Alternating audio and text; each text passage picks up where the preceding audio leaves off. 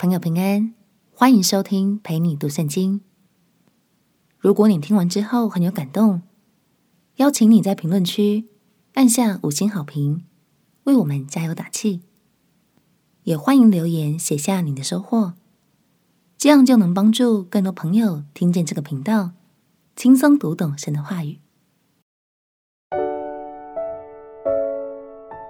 有梦想，有困难，有上帝。朋友平安，让我们陪你读圣经，一天一章，生命发光。今天来读创世纪第三十九章。你还记得被哥哥们卖到埃及的约瑟吗？今天我们就要继续来看他的故事。约瑟突然从一个备受宠爱的儿子，成了在外地辛苦劳碌的仆人。这样的遭遇，相信一定让约瑟的心感到很痛苦。但是约瑟并没有因此而丧志哦，他依然坚定不移地守着那颗正直又敬畏上帝的心，而上帝也一直与约瑟同在，大大的祝福着他。让我们一起来读创世纪第三十九章。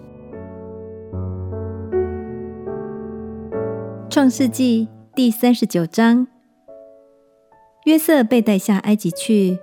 有一个埃及人是法老的内臣护卫长波提伐，从那些带下他来的以实玛利人手下买了他去。约瑟住在他主人埃及人的家中，耶和华与他同在，他就百事顺利。他主人见耶和华与他同在，又见耶和华使他手里所办的尽都顺利。约瑟就在主人眼前蒙恩，伺候他主人，并且主人派他管理家务，把一切所有的都交在他手里。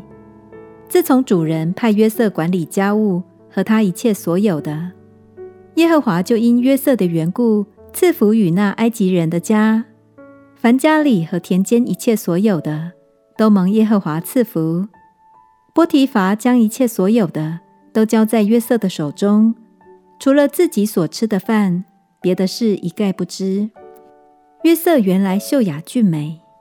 这事以后，约瑟主人的妻以目送情给约瑟，说：“你与我同寝吧。”约瑟不从，对他主人的妻说：“看哪，一切家务我主人都不知道。他把所有的都交在我手里，在这家里没有比我大的。”并且他没有留下一样不交给我，只留下了你，因为你是他的妻子。我怎能做这大恶，得罪神呢？后来他天天和约瑟说，约瑟却不听从他，不与他同寝，也不和他在一处。有一天，约瑟进屋里去办事，家中人没有一个在那屋里，妇人就拉住他的衣裳，说。你与我同寝吧。约瑟把衣裳丢在妇人手里，跑到外边去了。妇人看见约瑟把衣裳丢在他手里，跑出去了，就叫了家里的人来，对他们说：“你们看，他带了一个希伯来人进入我们家里，要戏弄我们。他到我这里来，要与我同寝，我就大声喊叫。他听见我放声喊起来。”就把衣裳丢在我这里，跑到外边去了。妇人把约瑟的衣裳放在自己那里，等着他主人回家，就对他如此如此说：“你所带到我们这里的那希伯来仆人进来要戏弄我，我放声喊起来，他就把衣裳丢在我这里，跑出去了。”约瑟的主人听见他妻子对他所说的话，说。你的仆人如此如此待我，他就生气，把约瑟下在监里，就是王的囚犯被囚的地方。于是约瑟在那里坐监，但耶和华与约瑟同在，向他施恩，使他在私欲的眼前蒙恩。私欲就把监里所有的囚犯都交在约瑟的手下，他们在那里所办的事都是经他的手。凡在约瑟手下的事，私欲一概不查，因为耶和华与约瑟同在，耶和华使他所做的尽都顺利。当神将梦放在约瑟生命里的那一刻起，他就踏上了曲折惊奇的旅途。虽然在过程中他遭到女主人陷害，但是危机也都可能成为离梦想更近的转机哦。亲爱的朋友，你也正走在逐梦的路上吗？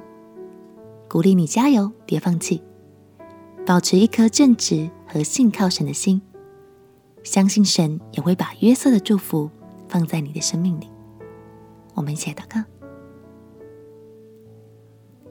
亲爱的耶稣，我要在梦想的道路上依靠你，也求你帮助我有正确的态度和信心来面对每一个挑战。告奉耶稣基督的圣名祈求，阿门。祝福你，靠着神的话语，离梦想越来越近。陪你读圣经，我们明天见。耶稣爱你，我也爱你。